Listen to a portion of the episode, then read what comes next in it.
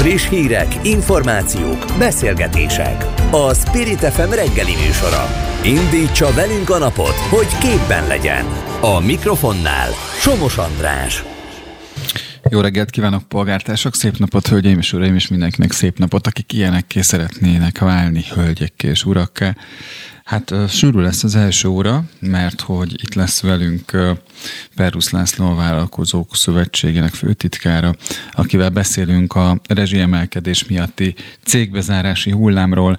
Aszódi Attilával pedig azt beszéljük meg, hogy a zaporizsai erőműben mi a helyzet, hiszen ott volt az Atomenergia Ügynökség, a Nemzetközi Atomenergia Ügynökség megfigyelői csoportja, és hát ha jól figyeljük az eseményeket, akkor és ezt jelentette be az ukrán atomenergiáért felelős miniszter, hogy azért hát mondjuk nincs biztonságban a világ, tehát ilyen szempontból fenyeget a baleset veszélye pont azért, mert nem szüntetik be a harci cselekményeket azon a térségben, abban a térségben.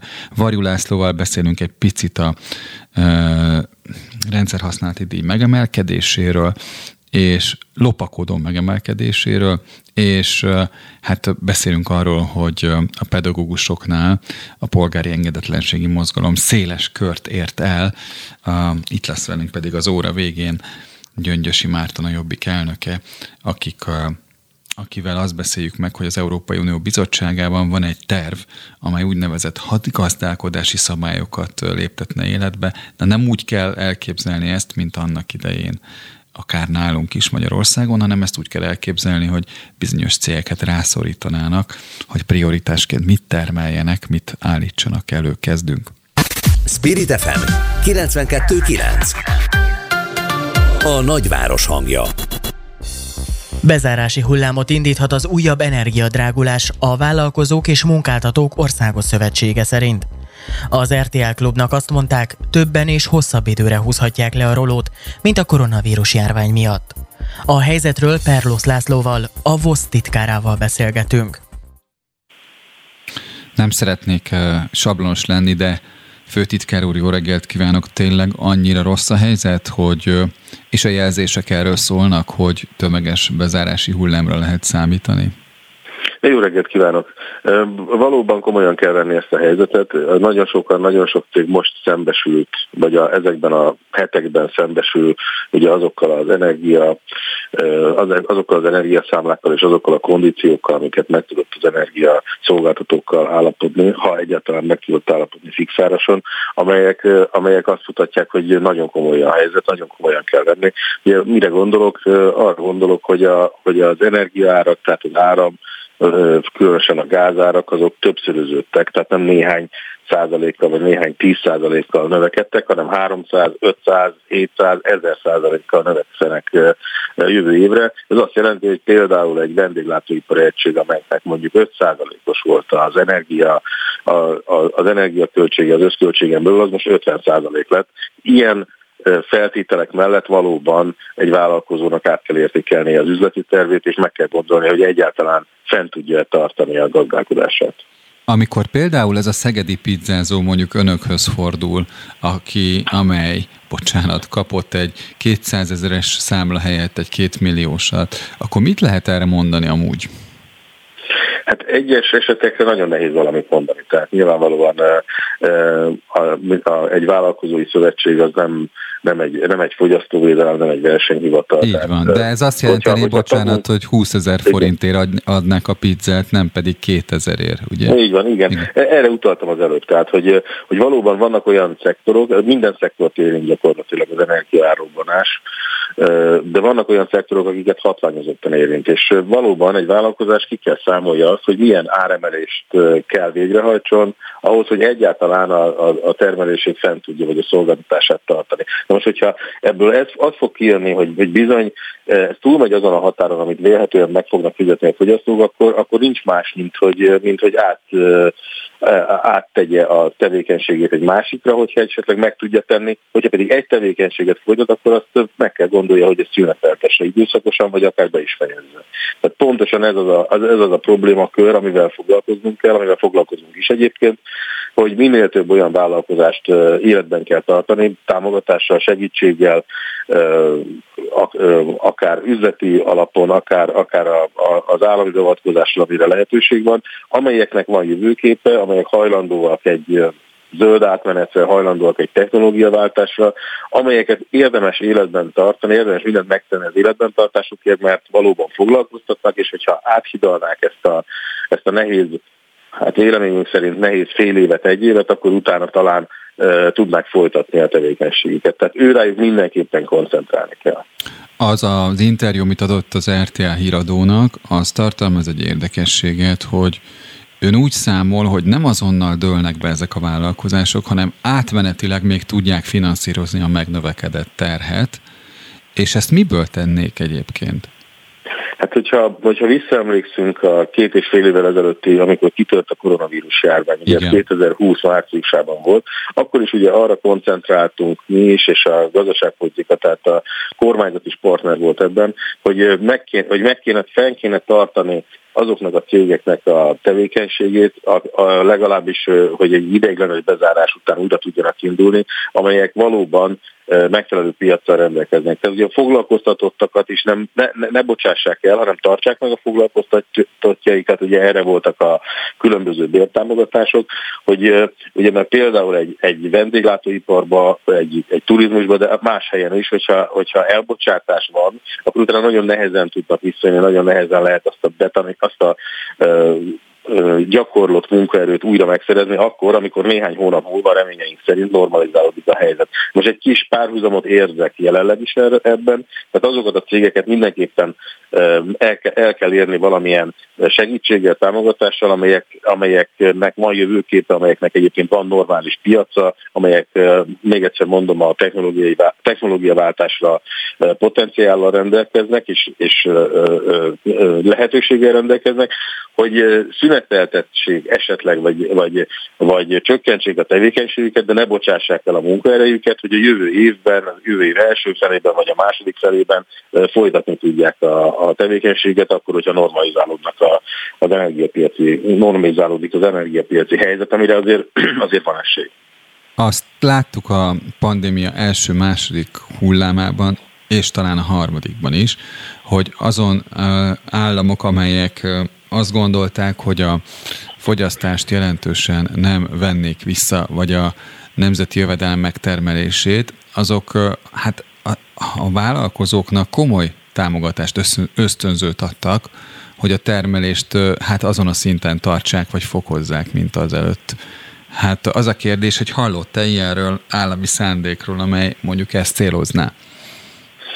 Hát azért el kell mondani, hogy a, hogy a mikro és nano vállalkozáson, tehát a legkisebb vállalkozásoknál azért most is van egy, most is van egy, egy rezsi támogatás, bár ez szűkült nyilván a a, sajnos a nyár folyamán, ennek a nyárnak a folyamán, de még mindig van ilyen. Tehát van, van ilyen normatív támogatás. Az önkormányzatokkal az, azonos csomagban csökkentették az ő támogatásukat is. Csökkentették a, a, meg, a, meg a igénybevevők körét, de mégis azért, azért ez sok ezer vállalkozást érint még mai, mai napig is. Uh-huh. Nagyon, nagyon fontos az, hogy, hogy elindult a, a Széchenyi Kártya program Go nevezetű illetve a, illetve a Széchenyi Kártya program Go lezárásával elindult a Széchenyi Kártya program Max nevezetű program. Ugye ez egy ilyen átfogó finanszírozási program, tehát ez egy hitel oldalról, egy finanszírozás oldalról próbálja segíteni ezeket a vállalkozásokat, hogy áthidalják ezt a nehéz telünk lesz, ugye szokták mondani, ezt a telet, illetve a jövő év tavaszát, ezek nagyon nehéz hónapok lesznek, akikben van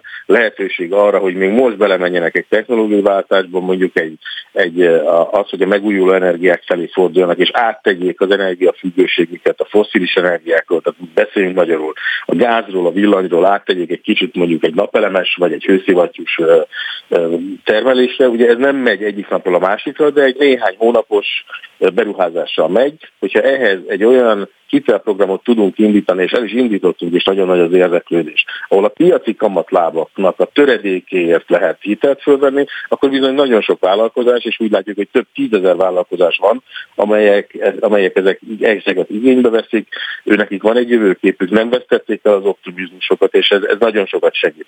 Tehát a hitel oldalról mindenképpen elindultak ezek a ezek a, ezek a támogatási rendszerek. Ugye nagyon fontos, hogy ezt kiegészítsék visszanemtérítendő támogatási részek és pályázati részek is, akár EU-s, akár magyar forrásból, amelyek szintén ezt az energiafüggetlenséget, ezt a, ezt a technológiai váltást, technológiaváltást tudják segíteni ezeknél a vállalkozásoknál. Ezt az egyetlen utat mondom, tudom mondani, hogy előre kell menekülni azoknál a, azoknál a cégeknél, akik, akikben van potenciál, van egy kis tartalék, és van, van szándék arra, hogy egy fél év múlva, egy év múlva, amikor normalizálódik a helyzet, akkor, akkor tovább, tudjanak, tovább tudjanak működni már egy új technológiai alapon.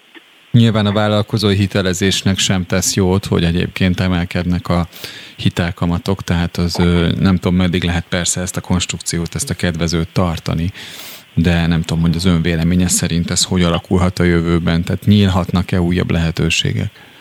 Hát nagyon sok, ugye a koronavírus óta kiemelt támogatás van a, ezeken a programokból, ugye hasonló okokból, azért az most már tart két és fél éve, nagyon jelentős összegeket emészt fel azért a, a költségvetésből, de még mindig sokkal, sokkal jobban megtérülő egy, és sokkal hogy is mondjam, hatékonyabb, a hatékonyságot és a, és a versenyképességet növelő eszköznek tartjuk hát mindenek előtt, mint mondjuk egy olyan támogatási formát, amely, amely mondjuk esetleg a vállalkozások mindegyikére normatív alapon járna, és akkor nagyon sok vállalkozás igénybe venni, amelyekben egyébként nincsen potenciál a megújulásra, a fejlődésre, akkor ez sokkal drágább lenne. Most Nyilvánvalóan ezt, ezt még fel lehet tartani, még évvégéig megy ez a, ez a Szécsi program, Max program, és mi reménykedünk, hogy a jövő évben is menni fog valamilyen formában, mert még egyszer mondom, ennek az állami kamat támogatási, vagy egyáltalán támogatási része, ez sokkal jobban megtérül, sokkal hatékonyabban térül meg, mint más formák. Ebben nem azt akarom mondani, hogy csak hitelezni lehet, hiszen egy ilyen helyzetben vállalkozói körök, nagyon sok vállalkozói területnek vagy szegmensnek egyéb támogatási formára is szüksége van, akár visszanemtérítendőre, akár egy adózás és adójárulék kedvezményre, mondjuk avval, arra, avval a feltétele, hogy tartsa meg a munkavállalóit, és hát nem beszélve még egyszer mondom a pályázatokról, amelyek konkrétan célzottan a technológiai, technológia átállást tudják segíteni megújuló energiaforrásra. Párrusz Lászlónak a VOSZ főtitkárának köszönöm a beszélgetést. Köszönöm szépen. Viszont hallásra. Viszont hallásra. Spirit FM 92.9 A nagyváros hangja Szeptember 1-én érkeztek meg a Zaporizsiai atomerőmű területére a Nemzetközi Atomenergia Ügynökség megfigyelői, hogy felmérjék az oroszok által elfoglalt, de ukrán szakemberek által üzemeltetett atomerőmű nukleáris biztonsági helyzetét. A szervezet főigazgatója elmondta, a helyszínen dolgozó csapatuk közvetlen, gyors és megbízható tájékoztatást kapott az erőmű külső energiaellátását, valamint a reaktorok üzemállapotát érintő fejleményekről. Mindeközben hétfőn arról érkezett hír, hogy bombázás miatt lekapcsolták a zaporizsiai atomerőmű utolsó működő reaktorát is. Az oroszok eltaláltak egy vezetéket, de tartalékgenerátorok még működnek. Mit jelentenek ezek a hírek? Mi lehet az atomerőmű sorsa a jövőben? Aszódi Attillával, energetikai mérnökkel beszélgetünk. Jó reggelt kívánok Aszódi Attilának! Jó reggelt, jó reggelt! Szóval, hogy az utóbbi ö, történésre koncentrálnék legelőször a bombázásra, ami miatt le kellett kapcsolni az utolsó reaktort, ö, mert egy vezetéket eltaláltak. Nem tudom, hogy, hogy sikerült-e azóta önnek ezt átlátnia, hogy ez a gyakorlatban mit jelent, és mit jelent azok számára, akik pusztán csak hát közel vannak, és szeretnének biztonságban élni. Ez most már sokadik alkalom, hogy, hogy az erőműt, az erőművet ilyen támadás éri, és a hálózati csatlakozása sérüléseket szenved.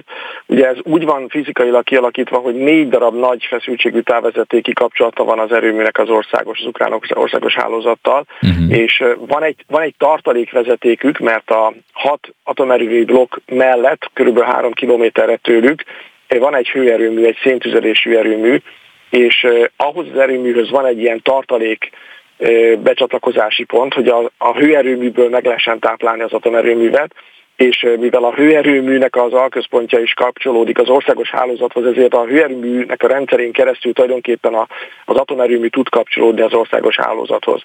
És itt nem csak az ágyúzás volt a probléma, hanem az ágyúzás kapcsán kialakult valamilyen tűz, aminek az eloltása miatt le kellett kapcsolni ezt a tartalékvezetéket is, így aztán egy rövidebb időre ténylegesen az országos, kapcs- országos hálózathoz való kapcsolat nélkül maradtak a, a blokkok. Na most azt kell tudni, hogy a hat blokkból most már húzamosabb ideje négy nem működött, és az utóbbi napokban leállították még az ötödiket is, tehát igazándiból egyetlen egy blokk maradt üzemben, és ezt az egy blokkot ezt üzemben is tartották. Ahogy én látom, az ukrán szakemberek azt az utat választották, hogy az az egyetlen egy blokk lássa el villamos az egész telephelyet, és akkor is üzemben próbálják tartani, hogyha elveszítik az országos hálózathoz a, a, a kapcsolatot. Ezek olyan állapotok, amik egyébként az erőmű tervezése során figyelembe voltak véve, de nagyon nem szeretjük ezeket az állapotokat, mert ilyenkor nyilván egy, egy emberi hibának, vagy egy további műszaki hibának a, a következményei azok sokkal nehezebben kezelhetőek, mint amikor normál üzemben működik az atomerőmű. Elképesztően hát bocsánat, hogy ezt a kifejezést azt de bosszantó, hogy továbbra is átgyúzzák az erőművet, miközben ott jártak a, a Nemzetközi Atomenergia Ügynökség szakemberei, ott is maradt egy kisebb delegáció, szerintem demonstrálandó azt, hogy, hogy a nemzetközi közösség figyelme ráirányul a létesítményre, ezzel is próbálja a nemzetközi közösség védeni a létesítményt, de láthatóan ez a katonákat nem hagyja meg. Ön szerint az orosz felett az, hogy ott maradtak a misszió tagjai, az nem fogja el vissza, hiszen egyébként a Rafael Mariano Grossi, hát nem most járt először ott ő az Atomenergia Ügynökség vezetője, hanem már április végén ott volt, és mondjuk azt, hogy lehet, hogy amíg vizsgálták, addig szüneteltették a harci cselekményeket, de utána, amikor elmentek, akkor fokozódott ez. Rossi szerintem Csernobilban járt, szerintem ezen a telephelyen, én úgy emlékszem, hogy, hogy most jártak először a háború kitörése óta. Nagyon érdekes nekem az, hogy, hogy láthatóan a, az orosz feret nem nagyon hatotta meg az, hogy a nemzetközi szakértők oda mentek. Tehát az, hogy a, ha megnézi valaki a nemzetközi jelentést, amit tegnap tettek közzé, abban például vannak fényképek arról, hogy orosz katonai járművek állnak az egyik blokknak a turbinacsarnokában, amiről ugye korábban voltak értesüléseink, de igazából csak titkosszolgálati információk, műholdfelvételek alapján lehetett azt sejteni, hogy oda bementek katonai járművek, de most egyszerűen a nemzetközi ellenőröknek a a szeme láttára ott, ott voltak ezek a, ezek a járművek, véletlenül robbanonyaggal vagy lőszerrel megrakva. Szerintem elképesztően arcátlan ez a, ez a helyzet. Tehát, hogy világossá tették a világ számára, hogy igen, az orosz katonák nem csak személyzettel, hanem, hanem eszközökkel is ott vannak benne az erőműben, nem a parkolóban állnak, hanem benne a turbinacsarnokban. Nyilvánvalóan ezeknek a, az eszközöknek semmi keresni valójuk nincsen benne a, a blokkokon. Olyan további veszélyt jelentenek a létesítményre, amit annak idején nem vettek figyelembe a tervezés során. Szóval nem szabadna ezeknek ott lenniük, és hihetetlen, hogy, hogy, hogy ezt, ezt így felvállalják, és ezt így csinálják. Nem tudom, én nekem nagyon, nagyon furcsa ez az egész helyzet.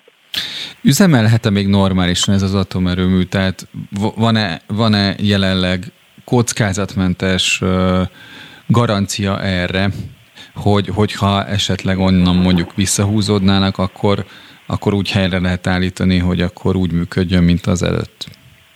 Ugye a nemzetközi jelentésben vannak információk arról, hogy ténylegesen károsodás érte a, a létesítményt, fényképek is vannak, lehet látni, hogy például az egyik épületnek, ami, amiben a friss üzemanyagot, illetve szilárd radioaktív hulladékot tárolnak, annak a teteje be van szakadva, mert, mert lövedék érte, de megsérült például a közlekedő folyosó, ugye beszéltünk a beszélgetés legelején arról, hogy a hálózati kapcsolat többször, többször sérült, és most sem áll teljesen rendelkezésre.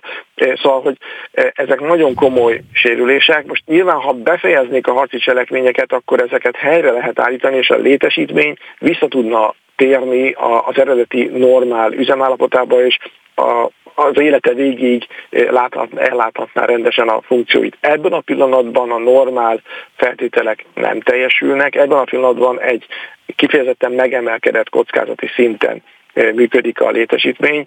Az ügynökségnek a tegnapi jelentése alapján egyértelmű, hogy minden biztonságot érintő területen nagyon komoly hiányosságok vannak, a személyzet különös tesznek van kitéve, nem tudnak megfelelő létszámot kiállítani a személyzet, otthoni körülményei, családi háttere nem megfelelően biztosított. Tehát az, hogy, hogy jó szellemi állapotban végezzék az üzemeltetők a munkájukat, ez egészen egyértelműen nem biztosított. A duplásbiztonsági hatóság nem tud oda menni, a karbantartási anyagoknak a beszállító láncai sérültek, tehát nem világos, hogy hogyan tudják hosszabb távon fenntartani a létesítmény működését. Beszéltünk arról, hogy az erőműnek a külső hálózati kapcsolata nem a normál állapotban van, és súlyosan sérült.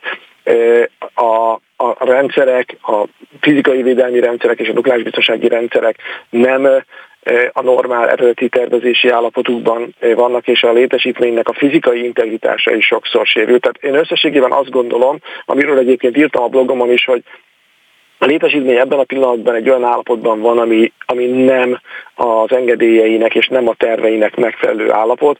Én legszívesebben leállítanám a létesítményt, leállítatnám, ha én rajtam múlna, én leállítatnám a létesítményt, és igazándiból szerintem az engedélyeinek a hatáján kívül működik a létesítmény, tehát igazság szerint a, az ukrán hatóság akár azt is megtehetné, meg is kéne tennie, hogy visszavonja a létesítménynek az üzemeltetési engedélyét, és akkor adja ki újra, hogyha ezeket az előbb elmondott hiányosságokat a Nemzetközi Energia Ügynökség tegnapi jelentésében szereplő hiányosságokat felszámolják, és a létesítményt visszaviszik abba az eredeti állapotba, ami az eredeti engedélyeiben szerepelt. Meglepne, hogyha, nem, hogyha most beszéltünk volna erről a témáról utoljára.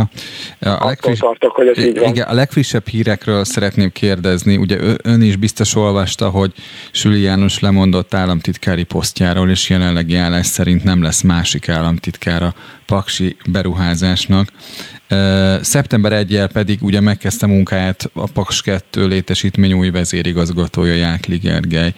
Hát a kormánybiztosi megbizatásának elvesztését követően az Indexen azt nyilatkozta, hogy aki az atomenergetikában dolgozik Magyarországon, annak Paks 2 a kiemelt projekt. Örömmel dolgoztam rajta, és ha későbbiekben szükség lesz a szakértelmemre, akkor természetesen az adott élethelyzet függvényében, de biztosan újra csatlakozom. Jelen állás szerint nukleáris területen tapasztalt vezető személy a projekt élén nincs, ha megkeresnék, hogy számítanak a szakértelmére, ugye a korábbi nyilatkozata tükrében akkor ismét csata sorba állna. Tehát mi a véleménye arról, hogy a jelenlegi helyzet az milyen elemzésért kiállt? Hát nézze, a, a, a projekt egy új szakaszba ért, hiszen, hiszen megszerezte a létesítési engedélyt, és elkezdődtek a telephelyen az érdemi munkálatok, a, a talajmunkálatok és a munkagözör kialakítása. Ez egy nagyon-nagyon fontos lépés.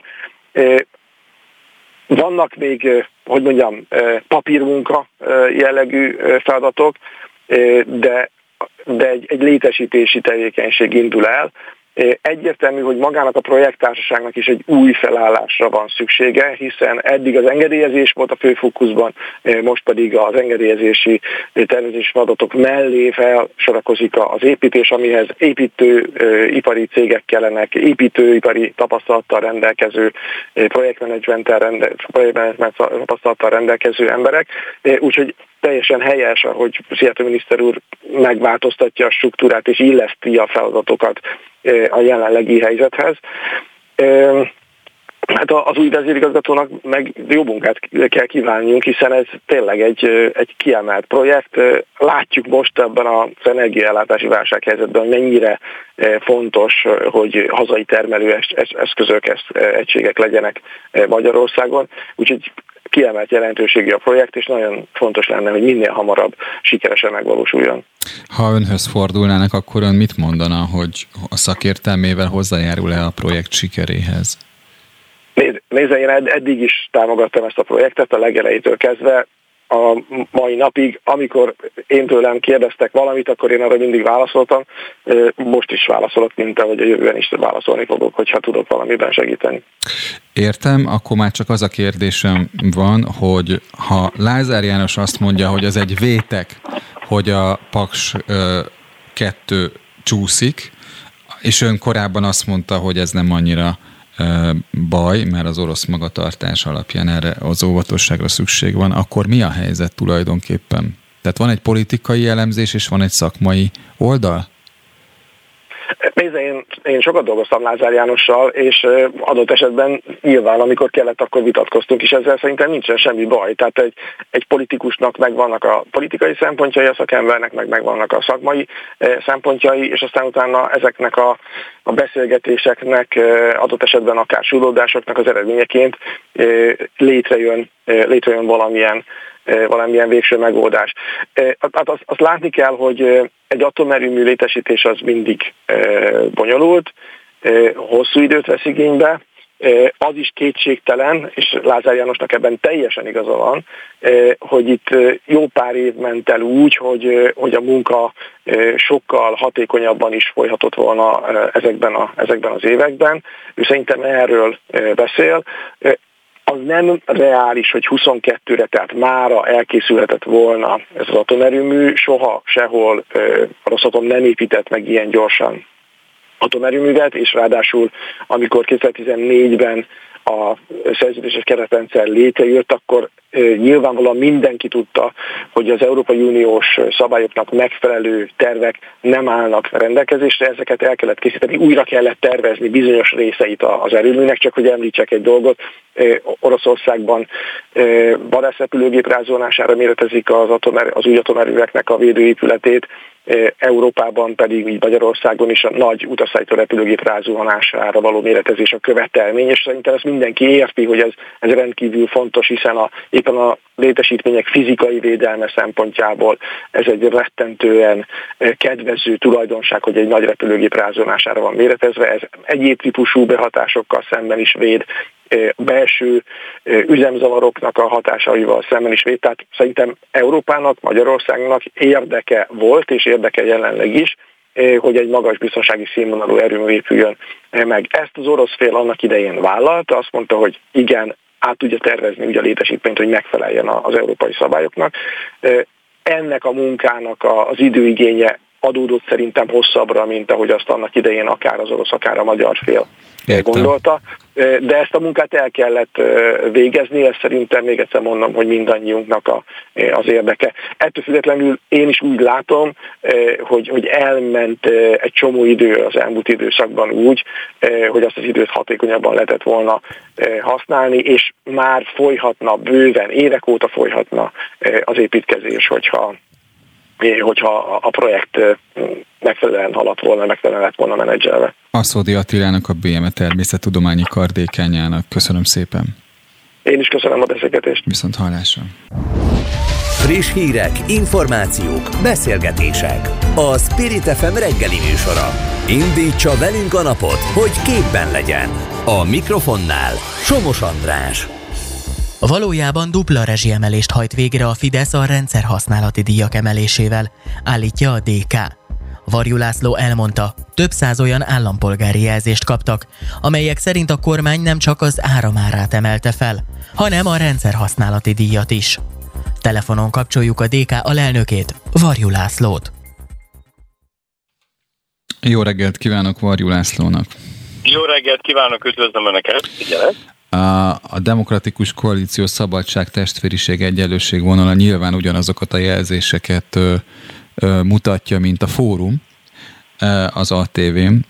Nekem azt mondják, nyilván nincs ilyen vonal, csak nem tudom, hogy hogy hívják, amikor így je, jelezhetik a...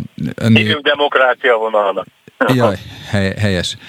Szóval, hogy nyilván nekem azt mondják, hogy mielőtt bejelentették volna a mágikus szó a rezsicsökkentés csökkentését, bár ezt én sose használom, de mindegy, hogy azelőtt már a rendszer használati díj lopakodó emelkedése megvolt, tehát, hogy ők megnézték a számlákat, és már akkor elkezdték fej, feljebb és feljebb tornázni ezeket a díjakat.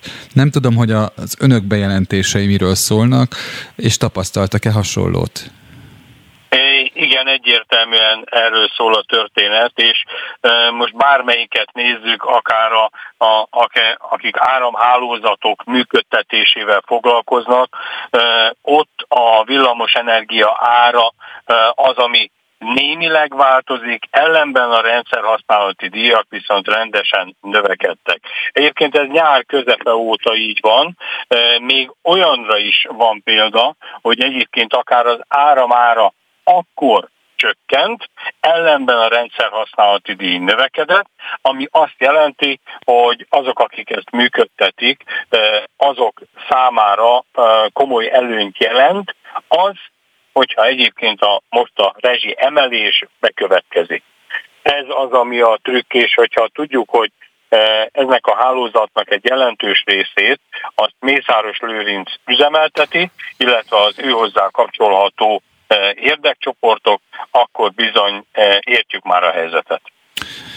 Na most az egy jó kérdés, hogy hogy miért volt az, ugye volt egy időszak, amíg, amíg nem érkeztünk el a, a német szilárd sajtótájékoztatójáig, hogy, hogy, a, hogy az ellenzéket kritizálta a kormány azért, mert fölvetette, hogy takarékoskodni kell az árammal.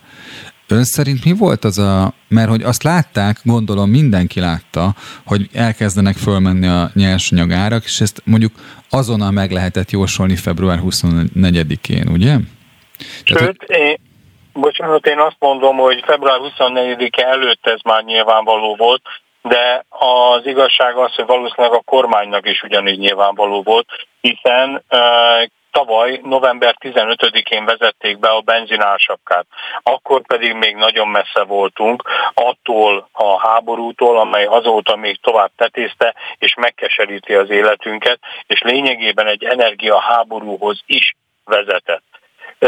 És ennek eredménye az, hogy a kormány összességében véve a magyar emberek, a családok vagy főként a kis és középvállalkozók számára szinte lehetetlen helyzetet állított elő azzal, hogy nem készített fel, nem segített embereknek.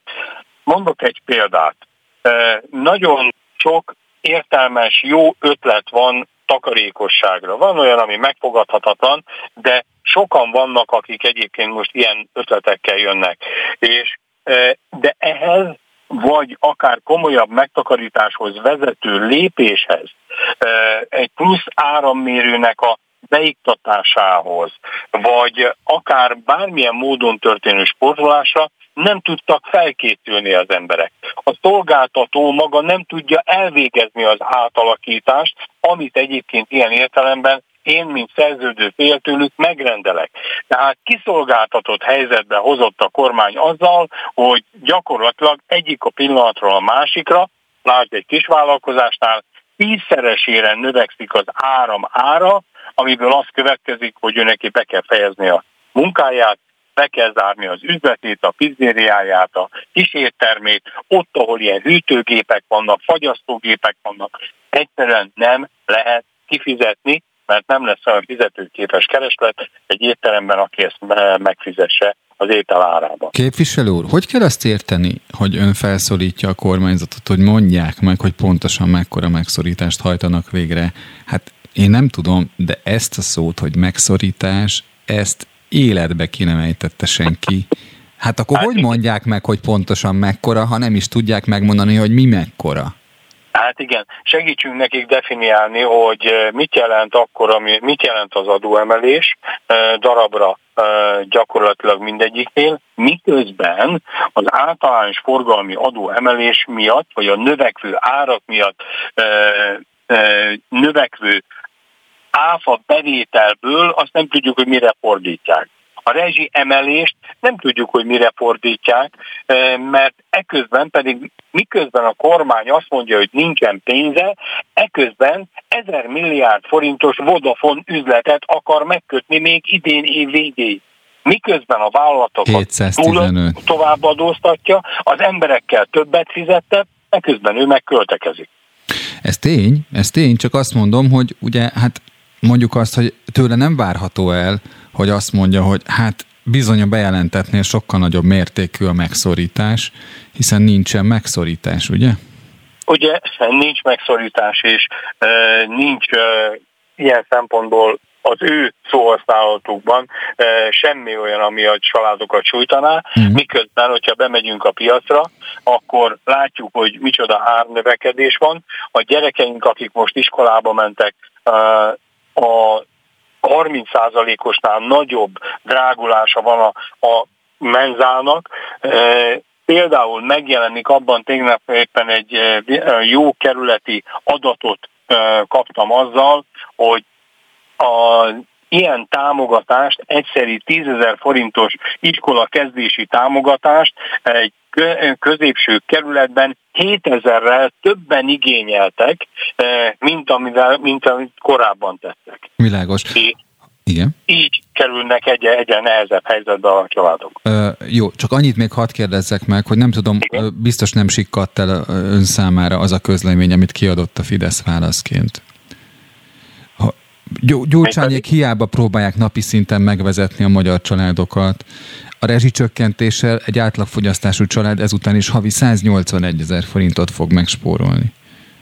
Hát, hogyha az áramárát felemelik még magasabbra, akkor egyébként még többet fognak megspórolni, mondja ezt majd Orbán Viktor, de én pedig azt gondolom, hogy Orbán Viktor az oka annak, hogy az infláció ilyen magas lett, ami miatt a családok családokat egyre nagyobb megszorítás, a vállalkozásokat adóemelés, rezsiemelés sújtja, miközben az Európai Unióval, mint szövetségi rendszerünkkel pedig képtelen megállapodni ez a kormány pedig nem kellene nekik más csinálni, abba kell hagyni a lopást, ennyit várnak el tőlük, és akkor Orbán Viktor aláírhatná azt az európai megállapodást, amivel a magyar családoknak és a magyar vállalkozásoknak sokkal könnyebb lenne. És amivel 15 ezer milliárd jönne az országba. Nagyon, nagyon köszönöm Varjú Lászlónak az interjút. Én is köszönöm, viszont hallásra. Viszont hallásra. Spirit FM 92.9 a nagyváros hangja. 200-nál is több tanár szüntette be a munkát tiltakozásul hétfőn, adta hírül a népszava. A tanítanék mozgalom pénteken jelentette be, hogy hétfőtől gördülő polgári engedetlenségi akciókat javasolnak. Ez azt jelenti, hogy minden héten más-más napokon szüneteltetik a munkát a tanárok. A demonstráció sorozatról és a pedagógusok helyzetéről Komjáti Annával, a Pedagógusok Demokratikus Szakszervezetének országos választmányi tagjával beszélgetünk. Jó reggelt kívánok! Jó reggelt kívánok! Azt mondja a népszavának nyilatkozó egyik ö, kolléga, Simko Edith, hogy még mindig azt fáj neki, hogy kevesen vannak, akik részt vesznek ebben az akcióban. Ön is így látja ezt? Hát tulajdonképpen attól függ, hogy mihez képest. Na, Tehát, mondjuk uh, meg mihez. Hát olyan értelemben kevesen vannak, hogy most kezdődött a tanév, és uh, mindenféle fontos elfoglaltságuk van a kollégáknak, és nagyon kevés idejük volt megszervezni magukat.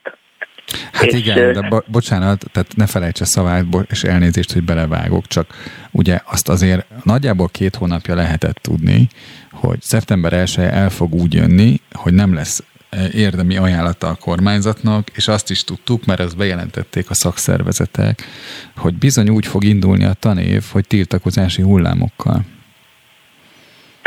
Igen, ez, ez való igaz, bejelentették a szakszervezetek, és, és egyébként a, a kollégák is úgy érezték, hogy ha nem lesz érdemi ajánlata a kormánynak, akkor nem indulhat úgy el a tanév, mint hogyha mi sem történt volna. De azért azt tudni kell, és a kollégáim mentségére mondom, hogy nyáron a, a kollégák nincsenek egymással kapcsolatban. Tehát erre mi számítottunk azért igazság szerint, ugyan elég hamar elkezdtük az anyagokat közzétenni. Tehát mi megkerestük a kollégákat már abban az időben, amikor elkezdtek bejárni az iskolákba, de hát van olyan tantestület, amelyik csak 27-én vagy 26-án találkozott egymással Világos. az értekezleteken. Úgyhogy mi arra számítunk, hogy, hogy most, hogy már majdnem egy hete tart a tanítás, ugye holnap lesz egy hete, szerintem magukhoz fognak térni a kollégák, de azért az igazsághoz az is hozzátartozik, hogy bármennyire is nagyon nagy a felháborodás, vagy a, a, a megbotránkozás a kollégáknak attól, hogy, hogy tényleg ennyire semmibe veszik a pedagógusokat. A letargia azért most így erőt vett a társaságon, méghozzá azért, mert szerintem tavasszal nagyon beleálltak ebbe a dologba, és ezt annak ellenére mondom, hogy, hogy sokszor nem csak a kormányzat, hanem, hanem a társadalom is megpróbálta lekicsinlően fogadni azt a, a sztrájk hullámot, amit a pedagógusok véghez vittek tavasszal, hogy csak 20 százalék, és csak ennyi, meg csak annyi. Azért, hogyha belegondolunk, akkor ez a csak 20 százalék az olyan sok ember, amennyi Magyarországon még soha egyszerre nem sztrájkolt. Tehát ez, ezek ilyen, ilyen félrevezető nyilatkozatok voltak, és tényleg úgy érezték a kollégák a legkisebb településen is óvodákban polgári engedetlenkedtek és sztrájkoltak, és valóban azt hitték, hogy, hogy, hogy ha, ha nem is minden követelés, de azért, azért valamennyire odafigyel rájuk a kormány, és, és borzasztóan Záró kérdésem van. Vár, záró kérdésem van. Összesen 34,2 milliós elismerésben részesült a Klebersberg központ 15 fős állománya. Hát nem tudom, hogy ezt hogy fogadják, de mondjuk a központ 77 dolgozója kapott még motivációs elismerést. Összesen 97 millió forint értékben. Hogy látja ezt? Mert ez, ez gyakorlatilag azt jelenti, hogy ott egyéves pedagógus bért osztottak ki. Igen, igen. Ez teljesen így van. Ez, most nem tudom, hogy, hogy ez tulajdonképpen nagyon szomorú. Tehát, hogy az, hogy ez előfordulhat egy országba, hogy a pedagógusok egy oklevelet kapnak pedagógus napon még hozzá úgy, hogy e-mailen küldi el a, a tankerület az igazgatónak, hogy mindenkinek nyomtassa ki, miközben ilyen pénzeket osztogatnak egymásnak, ez, ez végtelenül szomorú és megalázó. Tehát ez olyan képet fest erről az országról, hogy hát ezt nem is tudom tudom minősíteni igazán. Komjáti Annának a PDS országos választmányi tagjának köszönöm szépen a beszélgetést. Nagyon szívesen, viszont hallásra. Viszont hallásra. Spirit FM 92.9 A nagyváros hangja Rossz ötletnek tartja az orosz átlagemberek európai utazásainak megnehezítését, írt a közösségi oldalán Gyöngyösi Márton, a Jobbik elnöke. Erről és arról is kérdezzük a Jobbik Európa parlamenti képviselőjét, hogy mi az álláspontja arról, hogy az Európai Bizottság hadigazdálkodási szabályokat vezetne be. Gyöngyösi Mártont kapcsoljuk. Jó reggelt, képviselő úr! Jó reggelt kívánok, üdvözlöm a hallgatókat is. Na most, hogyha a szankcióról azt gondoljuk, nyilván önt kérdezem, hogy ön, ön mit gondol, hogy, hogy az rászoríthatja Oroszországot hosszabb távon, hogy mérsékelje a fegyveres cselekményeket, vagy a harci cselekményeket, akkor miért nem gondoljuk azt, hogy a, a Putyin rendszer társadalmi bázisát nem csökkenti az, hogyha az utazást korlátoznák az orosz polgárok tekintetében, állampolgárok tekintetében, bocsánat. Nézd, nagyon rossz üzenete van. Tehát szerintem a 21. században a kollektív bűnösség elvét alkalmazni egy egész országra és egy egész nemzetre, és a, a, az átlag polgárt büntetni azzal, hogy ne tudjon az Európai Unió területére belépni, amelyik a szabadság bajnokaként próbálja magát feltüntetni egy diktatúrikus rendszerre szemben, ez szerintem nagyon visszás és, és, és egy paradox helyzet.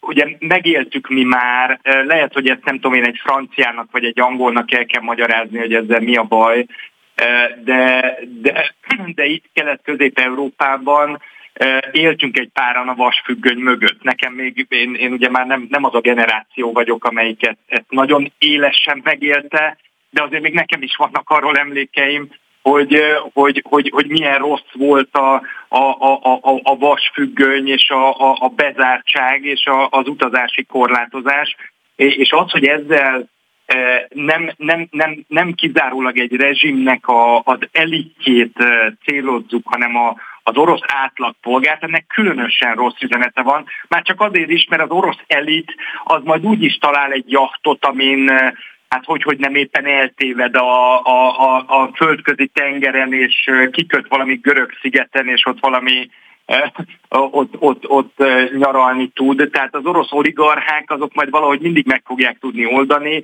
meg az orosz politikai elitnek a, a, a, a krémje is. Az orosz átlagpolgárt ezzel viszont tényleg büntetjük, az üzenetnek pedig annak kéne lennie, hogy jöjjenek Európába, nézzék meg a valóságot, és vessék össze azzal, amit a putyini propaganda állít a nyugatról. Uh-huh. A rendszer az általában így szokott megdőlni, hogy, hogy, hogy hirtelen ugye a, a, a, a, a párhuzamos valóságokat a, a, a realitás felszámolja, azt meg a, a, úgy lehet, hogyha az átlagpolgár az hozzájut bizonyos információkhoz, utazhat, elküldheti a gyermekeit egyetemre, nyugaton mondjuk, és akkor ott hirtelen rájövünk, hogy nem biztos, hogy minden rossz nyugatról érkezik. Akkor a kvázi valuta keretet érdemes lett volna fenntartani a, a az orosz polgárok tekintetében. Most erre, ezzel arra utalok, hogy ugye a pártállami időkben ugye nekünk is volt bizonyos mennyiségű nyugati Igen. deviza, amit ki lehetett vinni. Csak azért egyébként volt ennek értelme, mert hogy láttuk a különbséget a rothadó, rothadó imperializmus és a hazai állapotok között. De az jutott eszembe, hogy miközben egyébként az erkölcsi aggájait értem, a közben nyilván azt mondhatná bárki, hogy miért a magyar emberekkel szúr ki az Európai Bizottság akkor, amikor nem ad Magyarországnak pénzt, hiszen ö, azt lehetne mondani, hogy hogy hát a magyar emberek nem tehetnek arról, hogy a magyar kormány a jogállamisági kritériumokat úgy, ahogy van, úri becsület szónak könyveli el, tehát hogy az, azok adottak, és nem kell hagytuk dolgozni, hanem ö, azt ö, és akkor eltekinthetnénk attól, hogy egyébként még háromszor megválasztották ezt a kormányt így, ahogy van, tehát hogy nekik ez jó, tehát a magyar embereknek ez tökéletes ez egy, ez egy hasonló dilemma. Tehát Igen. ugye ilyen alapon, ilyen alapon ugye mondhatnánk azt, hogy az Európai Unió az ne adjon Magyarországnak egy vasat sem addig, amíg itt Orbán Viktor uralkodik, hiszen nagyon jól tudjuk, hogy ennek a pénznek mi lesz a sorsa, és ez kétségtelenül így van, de azért mégiscsak felelős magyar állampolgárként, meg felelős politikusként az ember ugye csak azt mondhatja, hogy az Európai Unió találjon valami módot arra, hogy Magyarországon a korrupciót azt az Orbán kormány felszámolja, most látjuk, hogy ugye van erre egy ilyen nagyon vicces javaslata a kormánynak, miszerint ő majd létrehoz egy független hatóságot, amit Pintér Sándor, Varga Judit, meg Rogán, meg Rogán, Rogán Antal majd, majd meghatároz, hogy milyen kritériumok szerint működik. Ez tehát ilyen, ilyen szatírának szerintem egész jó lenne, és vicces is lenne, hogyha nem a hazánkról lenne szó, meg, meg sok milliárd euróról zárójel bezárva. Tehát, hogy, hogy a kollektív büntetés az ugye itt is, itt is megjelenik. Mi ezért mondjuk azt, hogy az európai ügyészséget kellene csatlakozni, az az elégítené ki a kritériumokat, amit az Európai Bizottság elvár, az lenne a korrupcióval szemben egy hatékony fellépés, és az egy valóban független szervezetként tudná a korrupció elleni hadjáratot folytatni, és próbáljuk meg az Európai Uniós forrásokat oda eljuttatni, ahol, ahol mondjuk megpályázták őket, meg ahol szükség van rá, ne a kormány ossza el, hanem mondjuk az önkormányzatokhoz, vagy a kis és középvállalkozásokhoz jusson-e közvetlen. Mint ahogy van egy ilyen szándék is. Elnök úr, leg, legközelebb megbeszéljük a hadigazdálkodási elképzeléseket az Unióban, jó? Van még muníciónk? Elég, elég bizarr gondolat, Igen. de és meg ugye keveset tudunk a részletekről, hát hogyha legközelebb már ugye pontos részleteket fogunk ismerni ezzel kapcsolatban. Számítok önre, köszönöm. Én köszönöm a lehetőséget. Viszont hallásra. Viszont hallásra, minden jó. Spirit FM 92.9 A nagyváros hangja egy erősnek tekinthető betéti ajánlattal jött ki az OTP Bank. Szeptember 5-től 7%-os betéti kamatot kínál egy éves futamidőre. Hívta fel a figyelmet a Bankmonitor. Ilyen magas betéti kamatot a bankok tömegszerű lakossági kiszolgálásában rég nem láttunk, miközben a privátbanki ügyfelek számára néhány hónapja már több bank is kínál ilyet. Milyen jövőt prognosztizál mindez? Argyelán Józseffel, a Bankmonitor vezető pénzügyi elemzőjével beszélgetünk a következő percekben. Jó reggelt kívánok! Jó reggelt kívánok, köszöntöm a hallgatókat. Ez a rég nem láttunk, ez nagyjából egy évtizeddel ezelőtt volt, ugye, amikor ilyen magas betéti kamatok voltak a lakossági kiszolgálásban. Így van, standard lakosság részére hazai nagybank körülbelül egy évtizedre nem kínált ilyen magas kamatokat betétekben. Uh-huh. Na most ez milyen elmozdulást jelenthet a megtakarítók szempontjából? Esély van-e arra, hogy ezek szerint a bankokba teszik a pénzüket, és milyen termékeket választhatnak ezek szerint a befektetők, megtakarítók? Hát ugye a biztonságos termékek között, ahol mondjuk relatív alacsony kockázatok vannak, ott ugye a betétek, illetve a lakossági állampapírok szoktak hagyományosan szóba jönni. Az elmúlt időszakban a lakossági állampapírok jóval magasabb kamatokat, hozamokat ígértek, tehát jellemzően a befektetők mondjuk úgy a magyar állam fele fektették be a pénzüket. Most ez a 7%-os betéti kamat, ez azért már erősen versenyképes. Hogy lássuk, ugye az egyéves magyar állampapír, ami ugye azonos futamidővel rendelkezik, mint ez a betét, 4,75%-os kamatot kínál, tehát ez az új betéti lehetőség ezt megveri. És akkor van ez a hat éves infláció követő állampapír, amelynek 6,6%-os a kamata, ugye? Igen, ott viszont fontos, hogy ott az induló kamat a 6,6 százalék, tehát ott Aha. is az első évben ugye megveri ez a betét, a második évben ugye szintén az inflációt fogja követni a kamat, ugye másfél százalék kerül az inflációra, ugye az idei évi infláció az még óvatos becslések szerint is 10 százalék fölött lesz, uh-huh. tehát azért jóval 10 százalék fölötti kamatot várhatnak ezt az állampapírt választók, hangsúlyozom a második évtől. Igen. Azt írják is a, szak, a szakcikkek, hogy az egyéves betéti lejárat után várhatóan már jóval magasabb a várható idei magas inflációt követő kamatozásról, 12% feletti állampapír is elképzelhető lesz ebben a típusban. Ez így van, viszont ugye jó esélye, hogyha most tényleg megtört a jég, akkor elképzelhető, hogy, hogy a betétlejáratát követően már a betéti kamatok is magasabbak lesznek, akár kétszámjegyűek is. Erre ugye nincs garancia, állampapíroknál mondjuk a prémium magyar állampapírra azért már szinte garantált a kétszámjegyű kamat a következő évre. Csak hogy számszerűsítsük az értéket, hogyha van egy 7%-os betéti kamat, és mondjuk az infláció egy kicsit alacsonyabb, vagyis mondjuk azt, hogy a reál érték, hogy mondjam, vesztés az egy kicsit alacsonyabb, akkor az azt jelenti, hogy egy év alatt mondjuk olyan 70 ezer forint bruttó hozamot lehet elérni egy millió forintos befektetés esetén, ami nem, nem egy rossz dolog. Nem egy rossz dolog, ugye ebből ugye bruttó, ebből még lejön az kamatadó, ami ugye 15 százalék, de még így is azért egy 60 ezer forint, kicsivel 60 ezer forint alatti hozamot, nyerességet érhetünk el.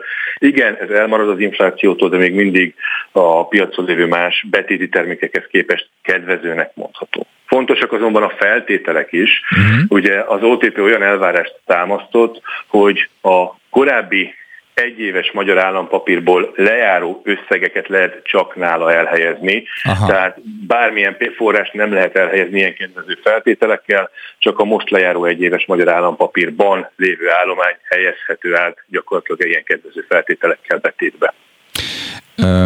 Ez azért van, hogy hogy a, a betéti kamatot ilyen magasan állapította meg az OTP, mert, mert az OTP-nek valami fajta finanszírozási igénye van a megtakarítók részéről, tehát valamilyen olyan akvizícióra gyűjti a pénzt, ami, ami érzékelhető, látható elmozdulás? Nem gondolnám, hogy az OTP-nek mondjuk úgy szüksége lenne a pénzre. A magyar hazai bankrendszerben nagyon nagy a likviditás, mondhatni szinte fölösleges likviditás is van. Aha. Ugye a Magyar Nemzeti Bank is pont ezért vezet be az elkövetkező időszakban olyan speciális em, saját betéti, illetve diszkont kincstárja termékeket, amelyekkel ezt a, ezt a likviditást, ezt a pénzbőséget kívánja szűkíteni.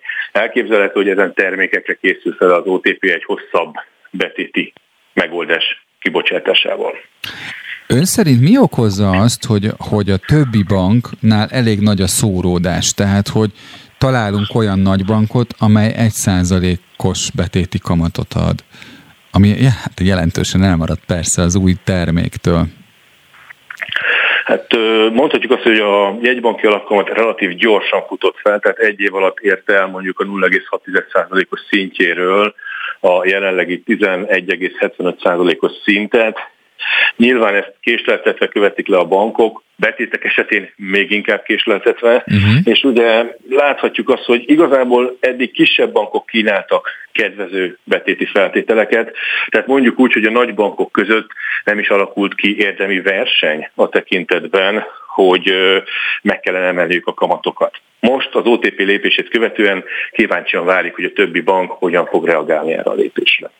Ön szerint ez eredményezheti a, a betétállomány növekedését, mert egyelőre még stagnálás közeli a helyzet, ha jól figyeltem a szakcikkeket. Igen, maga a betéti állomány stagnál, viszont a havi lekötések folyamatosan emelkedtek.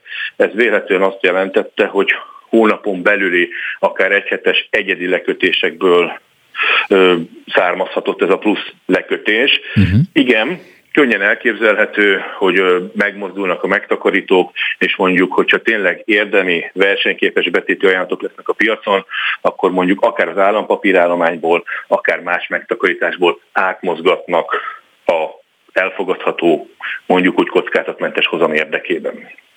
Ágyán Józsefnek a Bankmonitor vezető pénzügyi elemzőjének köszönöm szépen az értő elemzést. Én köszönöm. Viszont hallásra. Viszont hallásra. Spirit FM 92.9 A nagyváros hangja Műtrágya hiánytól tartanak a kertészek, olvasható a Fruitweb Magyar Zöldséggyümölcs Szakmaközi Szervezet és Terméktanács hétfői közleményében. Aggodalmukat az EU szankció politikájára vetik vissza, hiszen a gázválság fokozásával hiány alakulhat ki a műtrágyák tekintetében. Dr. Apáti Ferencet, a Fruitweb Magyar Zöldséggyümölcs Szakmaközi Szervezet és Terméktanács elnökét kérdezzük. Jó reggelt kívánok Apáti Ferencnek. Jó reggelt kívánok én is. Most az, hogy a közleményben ugye a Magyar Zöldséggyümölcs Szakmaközi Szervezet és Terméktanács közleményében megjelölik az EU szankciós politikáját, mint okot, az annak köszönhető, hogy van egyfajta harmonizációs igény a kormányzat, hogy mondjam, háborúval kapcsolatos kommunikációjával?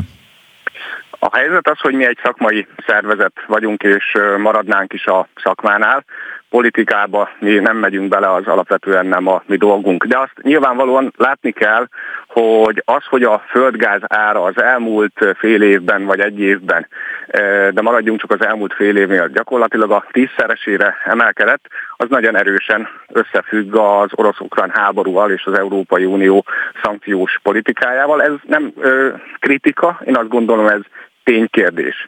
És a helyzet az, hogy a műtrágya gyártásnak, legalábbis a nitrogén műtrágya gyártásnak az alapja a földgáz. Ha nincs földgáz, nincs nitrogén műtrágya, vagy ha nagyon drága a földgáz, akkor nagyon drága a nitrogén műtrágya. Éppen ezért ma az európai műtrágya gyárak 70%-a áll. Továbbá a foszfor és kálium műtrágya döntő része is Oroszországból érkezik, tehát orosz import, ami valószínűleg szintén nagyon kérdőjeles, hogy megérkezik-e, már pedig Ugyan mi csak a kertészetet vagy a zöldséggyümölcs ágazatot foglaljuk magunkba, mint szakmaközi szervezet, de azt gondolom, hogy a 4 millió hektár szántóföldön gazdálkodó szántóföldi növénytermesztő ugyanúgy aggódik, hogy nem lesz műtrágya.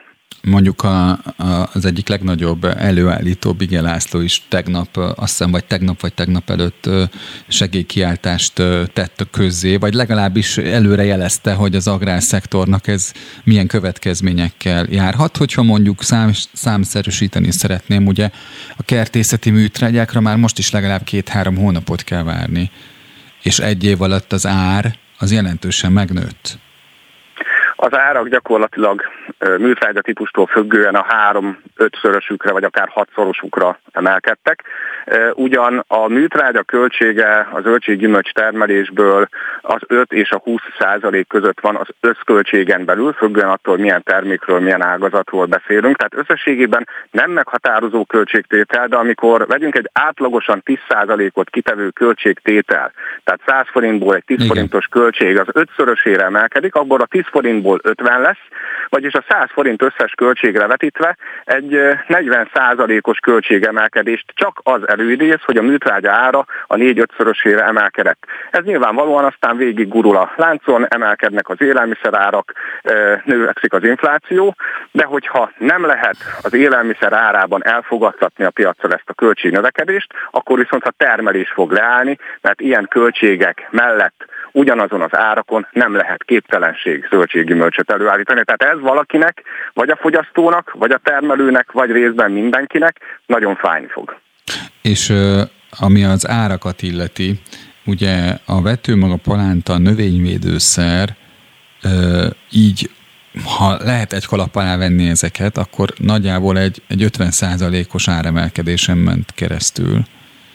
Ami, ami, Nagyság, igen. Nagyság, nagyságrendileg ez a költségnövekedés van a rendszerben. A tav, tavalyi évről erre az évre, tehát egy év leforgása alatt beszélhetünk egy 50% körüli költségnövekedésről, de ami ennél aggasztóbb, hogy nem látszik, hogy hol a vége.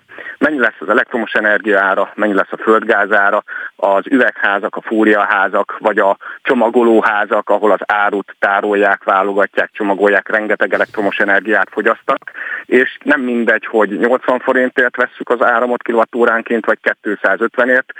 Ugyanúgy a gyümölcsök hűtőtárolása, most vagyunk az almaszület kezdetén, nagyon sok termelőnek dilemmát okoz, hogy ilyen áramköltségek mellett merjene ár, almát betárolni. Mhm. Vajon mennyi lesz, mennyiért kapja az áramot majd?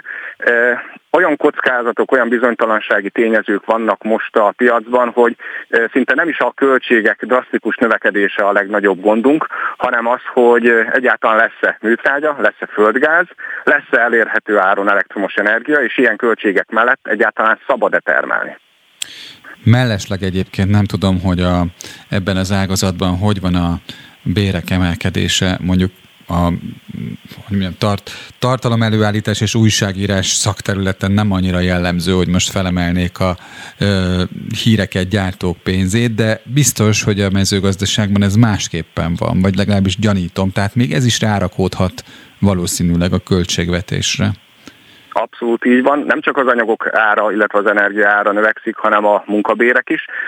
Gyakorlatilag egy 5-6 éve tartó tendencia, hogy minden évben 15-20 százalékkal emelkednek a munkabérek. Ez ebben az évben is megvolt, hiszen a garantált bérminimum és a minimálbér is egy 18-19 százalékkal emelkedett, amit le kellett követnie a más bérszínvonalon dolgozó munkatársak vonatkozásában is. Tehát egy év alatt volt szintén egy legalább 20 százalékos munkabér növekedés növekedés, ami azt jelenti, hogy gyakorlatilag 5 év alatt, az elmúlt 5 évben megduplázódtak a munkabérek, ami egyik irányból jó, mert azt jelenti, hogy többet visznek haza a háztartások, másik irányból rossz, mert nyilvánvalóan emeli a termelési költségeket.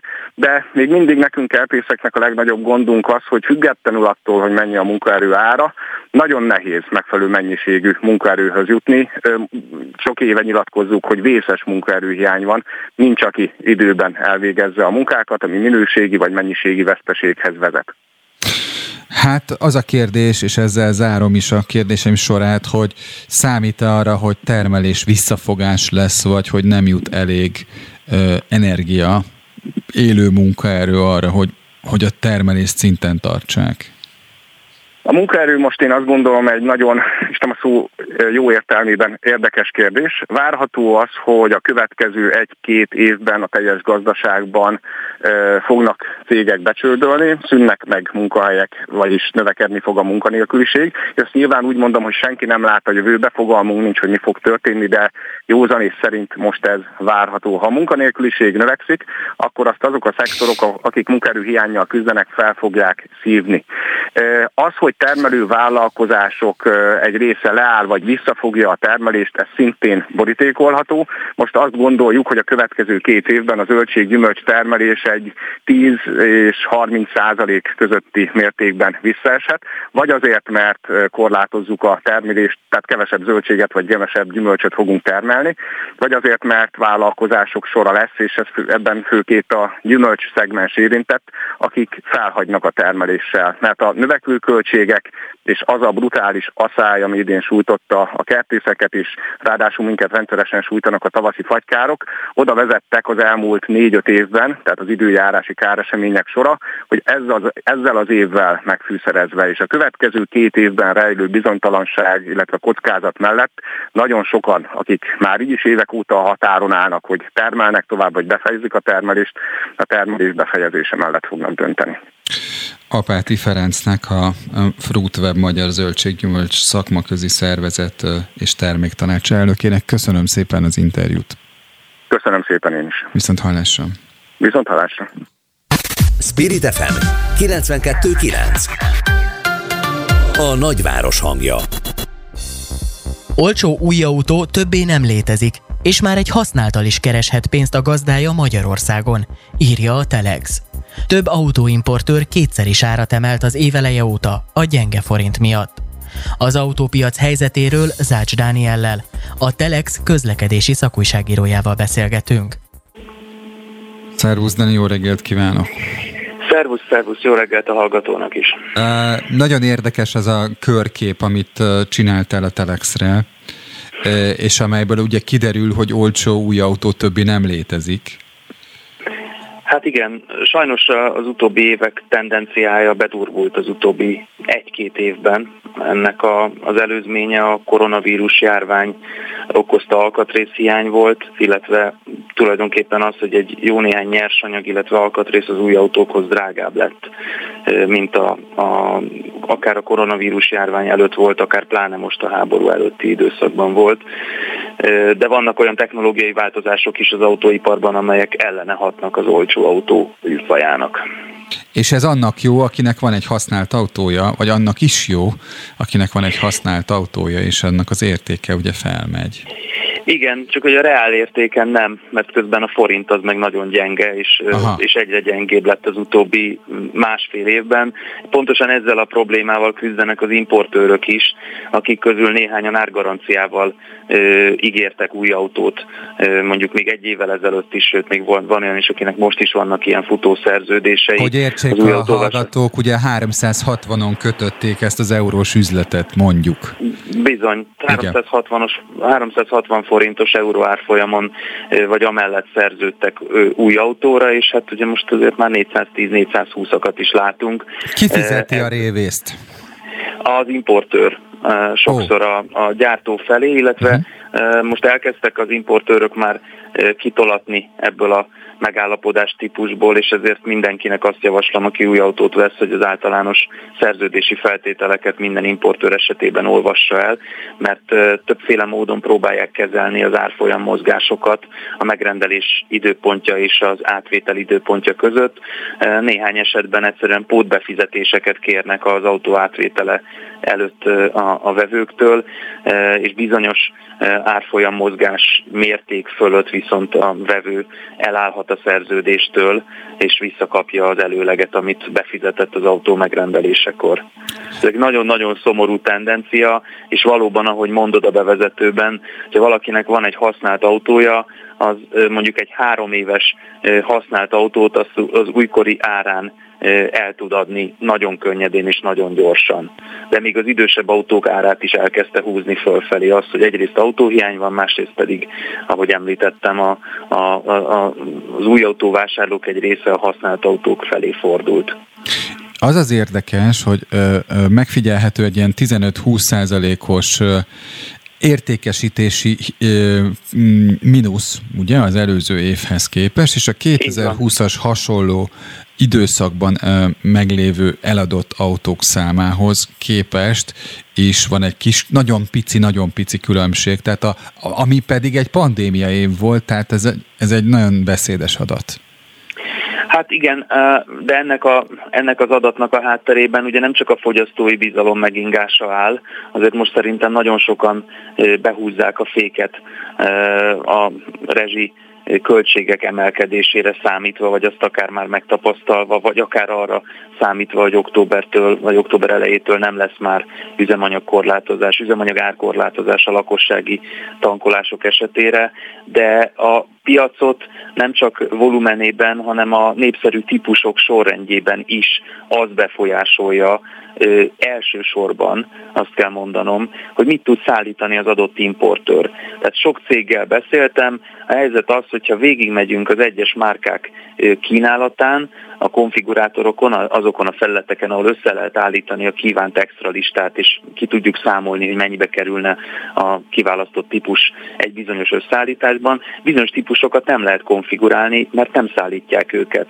És erre legtöbbször azt mondja az importőr, azok az importőrök, akiket megkérdeztem, hogy átmeneti helyzetről van szó, de azért végül is az van, hogy amikor szállítanak valamit, az leginkább SUV, mert azon nagyobb az árlés, ez SUV, ez a hobbi terepjáró. Úgy van, ez a városi cirkáló.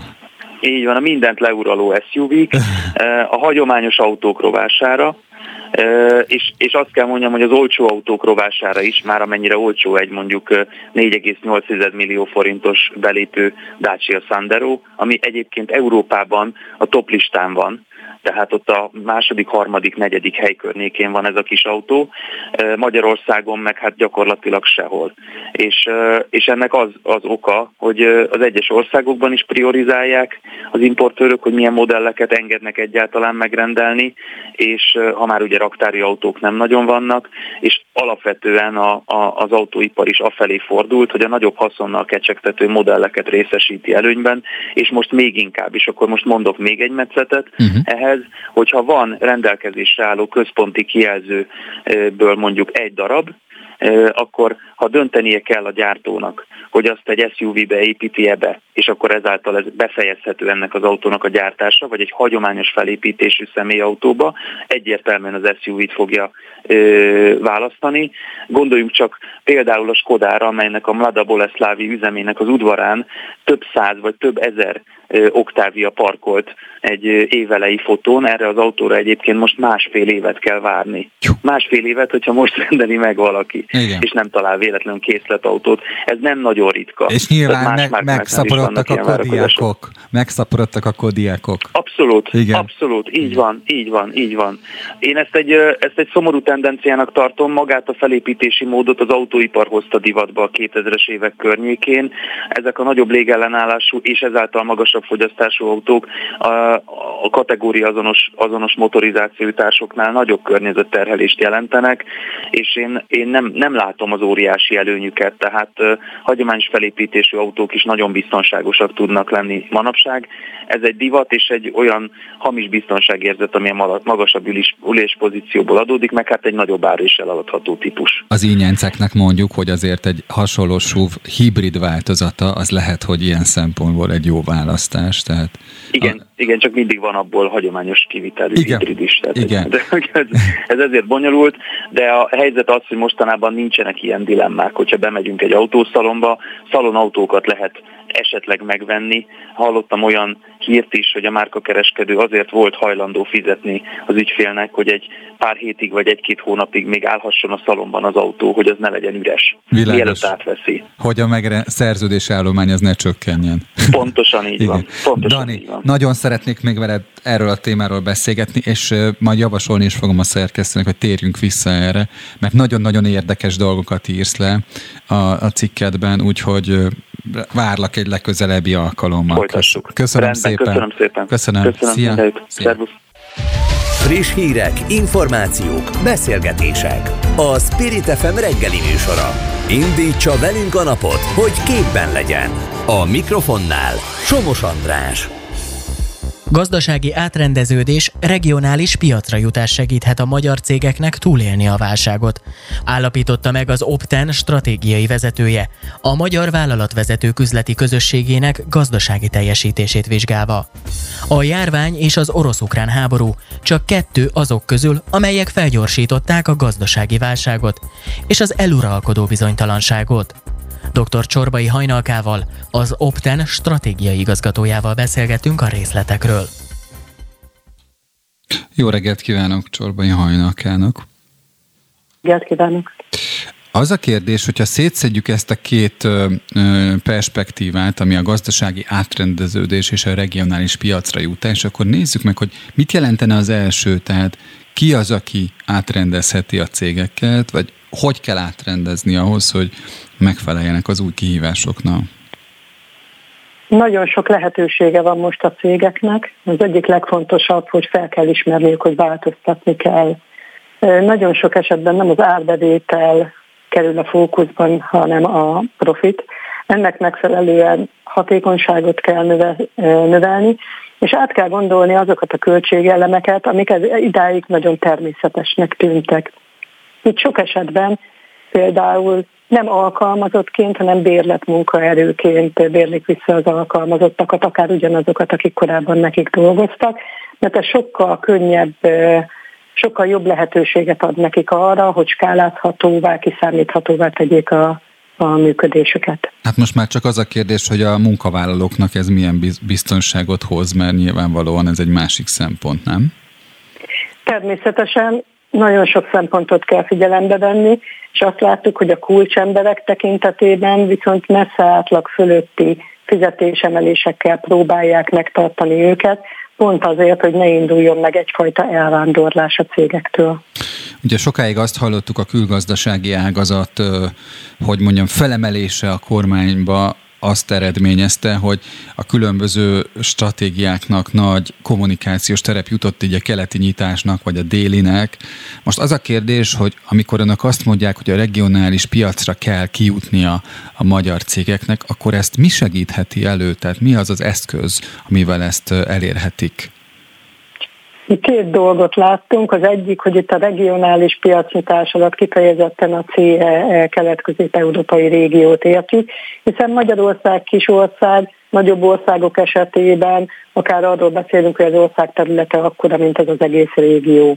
Úgyhogy itt leginkább a nyelvismeret és a különböző ország piacainak ismerete e, számít, és az hajtja leginkább a cégeket ebbe az irányba, hogy mindenképpen van egyfajta piaci beszűkülés, azt a Covid-nál láttuk először, de most a, az ukrán háború kapcsán is, ahogy elindulnak majd a cégbezárások, felszámolások, végelszámolások, egyre jobban előtérbe kerül, hogy ezeket a piacokat pótolni kell, és egyszerűen Magyarországról már nem lehet. És emiatt a környékbeli szlovák régió, Románia, Csehország kerültek leginkább fókuszba. Ez nyilvánvaló, hogy akkor a, az úgynevezett vegyes vállalatoknak a szerepe e, értékelődik fel, mert ugye azok, akik, e, akik az adott országban termelnek, azok nyilván jobban ismerik a, az ottani piacot. Igen, és úgy gondolom, hogy talán e tekintetben a tanácsadók szerepe is megnő, amire szükség is lesz, mert más területen szerintem igen gyakran a költségcsökkentés áldozatává fognak válni. Mondja meg nekem, hogy a magyar vállalatvezetők üzleti közössége az oda tartozó vállalatok mi, miben mások abból a szempontból, hogy az új viszonyokhoz hogy tudnak alkalmazkodni, mert van egy-két olyan elem, amiben azt látjuk, hogy eltérnek az ide tartozó vállalatok teljesítményben, mutatóban, mint a többiek. Így van. Talán azt mondanám leginkább, hogy a gyors reagálás, ami kiemelhető. Tehát azt látjuk, hogy az MVUK közösségében azok a piaci folyamatok, amik később megjelennének országosan is, korábban kerülnek előtérbe. Ilyen volt, hogy már 2020-ban elkezdődtek a Hát nehéz ezt elbocsátásnak nevezni, inkább azt mondom, hogy szervezeti átrendeződések, amik például abba az irányba mutattak, hogy rugalmasabbak legyenek, uh-huh. illetve már akkor elkezdődött a kulcsembereknek a, a fizetésemelése. Ezzel párhuzamosan jól felismerhető volt, hogy nem fogják tudni az árbevételt olyan szinten növelni, mint ahogy a korábbi tíz évben jellemző volt.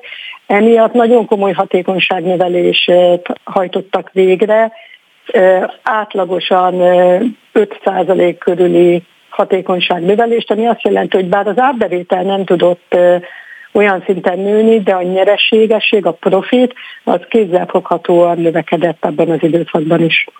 Ugye most egymásra rakódnak a válságjelenségek, és ez nyilván a gazdasági élet szereplőit is megrázza.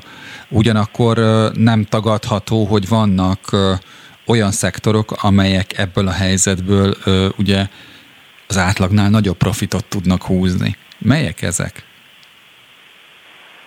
Hát a látszatnál nagyobb profit az, hogy a vártnál nagyobb profit az nagyon érdekes kérdés. Inkább azt mondanám, hogy pont ezek a változások például az informatikai cégeket tovább erősíthetik, náluk jól látható többletmunkák jelentek meg, pont az automatizálással, a hatékonyság növeléssel kapcsolatban.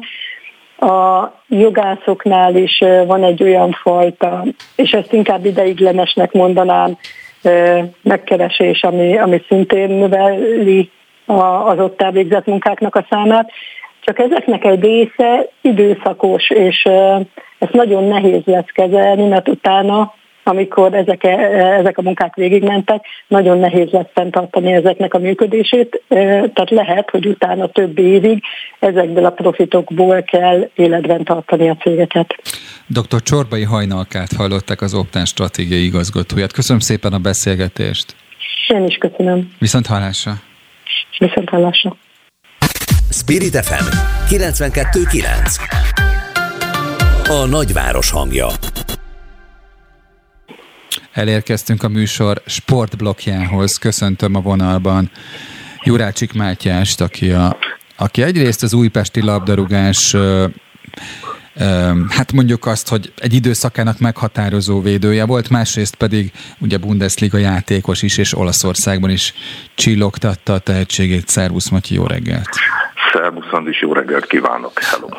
Na most ugye mind a kettőnknek egy, ez a beszélgetés nem lesz egy örömteli, mert ami a hétvégén történt, az mégiscsak egy új fejezet. Olvastam egy szurkolói közleményt, amely volt egy reakció egy törzs szurkolótól, amely azt mondta, hogy inkább essünk ki, mert lehet, hogy akkor eladja a belga a, a csapatot, de ugye azt tudjuk rólad, hogy te mindig megvédted a belga tulajdonost, mert hogy azt gondoltad, hogy ez egy üzlet. Hát természetesen. Tehát itt, itt amiben én is egy kicsit a problémát látom, tehát valahogy úgy érzem, hogy természetesen az, hogy a szurkolók el vannak keseredve, ez ugye pont egy ilyen Ferencváros, egy 6 0 vereség után, ugye ez természetes, én is el voltam keseredve, ez, ez természetes, viszont ugye mindenki támadja Roderick urat. Egyet nem szabad elfelejteni, 11 éve Roderick úr az, aki finanszírozza ezt az egyesületet. Mm. Nekünk eddig még nem volt lehetőségünk arra, hogy különböző adópénzeket csúsztassanak az Egyesületbe. Nekünk nem lehet a, a mi csapatunkat összehasonlítani egy Ferencvárosi kerettel, ugyanis én most a FIFA-tól lehúztam ö, információt, igen. Olyannak kapcsolatban például a Stöger úr, aki a Ferencváros edzője volt, ezt egy, fradi, egy fradis barátomnak elküldtem, hogy nézze meg. Neki 2,6 millió euró nettó volt a fizetése a Ferencvárosban. Az, 100, az, az, az 1 milliárd forint. Uff. Most ezt tudom, hogy igen, Andris, mert én rákérdeztem, hogy mit gondolsz, mennyit keresett a Stöger a Ferenc, és akkor mondták, hogy hú, biztos 20-30 millió forintot havonta, nem 100 milliót. 100 milliót. Na most ezeket a pénzeket, ha úgy vesszük az Újpestbe, ilyen összegeket az egész egyesület nem keres szinte, hogy úgy vesszük. Világos. Tehát már a labdarúgás az annyira elment ebbe az irányba, hogy tényleg üzlet lett belőle, hogy ahol nincs pénz, ott valójában nincs labdarúgás. Ezt valahogy a Puskás Ferenc tudnám idézni, aki azt mondta, kis pénz, kis foci, nagy pénz, nagy foci. Valahogy ő erre már ráérzett annak idején az 50-es években. Tehát ma úgy van, hogy egy Ferencváros körülbelül 30 milliárd forintos költségvetéssel dolgozik. A labdarúgó csapatok 30 milliárd. A miénk az 6 millió euró pontosan. Tehát az mhm. éppen 2 milliárd forint. Most itt felteszem a kérdést érdemes ebbe vitatkozni, tehát olyanba belemásznunk, hogy milyen nincs nálunk labdarúgás. Örülünk az, hogy vannak fiatal egy-két játékosunk, vagy az, hogy tényleg azt kell mondanom, hogy Szerbiából vagy Macedóniából tudunk hozni olcsóbb játékosokat, és ezt azért kell mondanom, hogy olcsóbbat, mert én tapasztaltam és hallottam is, és, és nem csak hallottam, hanem ez tényleg tények is voltak. Amikor volt nekünk olyan játékosunk, aki magyar játékos volt, kiválóan játszott, lejátszott egy fél szezont úgy, hogy előtte nem játszott két évig, utána az volt az első nála, hogy azt mondja, hogy 3 millió forintot akar keresni, 10 ezer eurót. Uh-huh.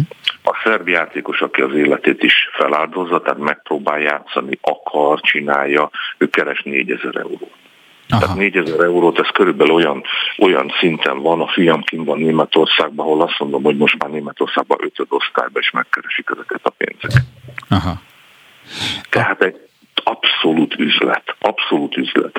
Az, hogy el vannak keseredve az emberek, én is el vagyok keseredve, Viszont nem tudom, hogy megelőzlek-e, valószínű fel akartál tenni egy kérdést nekem, el tudom képzelni, mint újpestiek, hogy miért kellett a meziket levenni meg. Ezt akartam kérdezni, pont, Na, Gondoltam, Igen. azért mondom, mert ez engem annyira szavar, hogy el se hiszem. Tehát én most azért nem az az ember vagyok, aki visszatartom a szavaim, megpróbálok mindig tehát úgy gondolkodni, hogy nem szeretnék senkit megsérteni, nem akarok senkit megtámadni, de valahol azt mondom, hogy a saját véleményem el tudom mondani, illetve vannak dolgok, amiben nem értek egyet, azt meg is mondom, és ez abszolút, ez egy, ez egy ledegradáló, elnézés, hogy ezt mondom, ilyen csúnya szó, de undorító dolog a számomra ezt mm. megcsinálni a saját egyesületemmel, a saját csapatommal, hogy itt szurkolok, mondják, hogy vegyék le a meszt és kivágják a, a címereket, én azt mondom, inkább szégyeljük magukat. Ez az én véleményem. És játékos lettem volna, nem is tettem volna meg. Az biztos, hogy nem. Száz százalékig nem tettem volna meg. Te emlékszel-e hasonló ö, eredményre amúgy a te pályafutásodból? Hiszen az az Újpest, az még az az Újpest volt, ami, ami épp hogy kijött a klasszikus hét bajnoki címes ö, időszakból. Hát Megmondom neked, az első kettős rangadón, illetve az első konfrontáció, ezt kell mondanom, a Ferencvárossal a Népstadionban volt annak idején 1979. szeptemberben, amikor 7 egyre kikaptunk. Aha. Egy borzasztó volt, tehát akkor még ugye egy nagyon menő Újpest, mondanom se kell, hogy Fazekas Laci, Zámbó, Dunai, tehát Tóth Andris, Tóth Jog, tehát Törő, Fekete Laci, tehát még ez a nagy csapat. És ez tényleg. három évvel volt a 8-3 után, tehát... Ezt akarom mondani. Igen. Ez három évvel után, hogy senki nem mondta neked azt, hogy vedd le a trikót, meg takarodj, meg mit tudom én, tehát ilyenen nem foglalkozott senki. Viszont természetesen úgy érezted magad, hogy, hogy én ugye Újpest is voltam, Újpesten laktam, hogy szégyeltem Újpestre jönni a meccs után. Aha. Tehát egy mint játékos szégye, pedig nem is 18 éves voltam. Uh-huh. És 18 éves, hogy akkor kerültem be a csapatba. Tehát e, még nem is lehetett volna rám írni dolgokat, hogy ez hogy történt. Ezek nem is írtak rám, mert, mert, mert tényleg nem is lett volna rá de akkor is még talán nem is játszottam rosszul, de az a, az a probléma, az ember annyira szégyelte magát, mint újpesti, hogy ez hihetetlen. Ma itt a legnagyobb probléma az egészben, hogy folyamatosan a feketéket kritizálják, hogy menjen vissza Afrikába, meg az, hogy mosolyog a pályán, meg, meg az, hogy, hogy, hogy mit tudom én, a szerbek nem kellenek, és olyan, olyan, olyan szavakat használnak már szurkolók, és tényleg az ember azt mondja, hogy ez elképesztő. Tehát ezek nem tűrnek nyomdafestéket uh-huh. időközben. Egyet elfelejtesz, a saját játékosommal nem fogom ezt megtenni. Tehát én is voltam olyan szituációban, például a külföldön is Németországban, amikor a csapatunknak nagyon rosszul ment. De azt soha nem hallottam, hogy a saját szurkolotában megtámad téged, szít, megkövetel.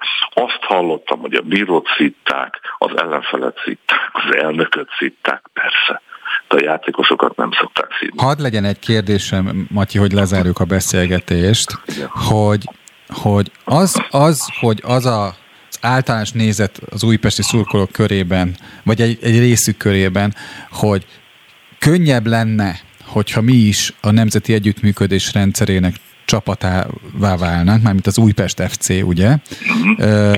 Mert akkor tulajdonképpen hát mondjuk egyenlő feltételekkel a többi csapattal, ez már az utolsó bástya, ugye az Újpest, ami nincsen Igen. a Nemzeti Együttműködés rendszerében, hogy akkor egyenlő feltételek lennének, de másfelől milyen bajnokság az, Matyi, és ez az ellenérv, te melyiket osztod? Ahol egyébként előre meg van mondva, hogy kinek kell pénzt adni, és így módon az eredményt hozni.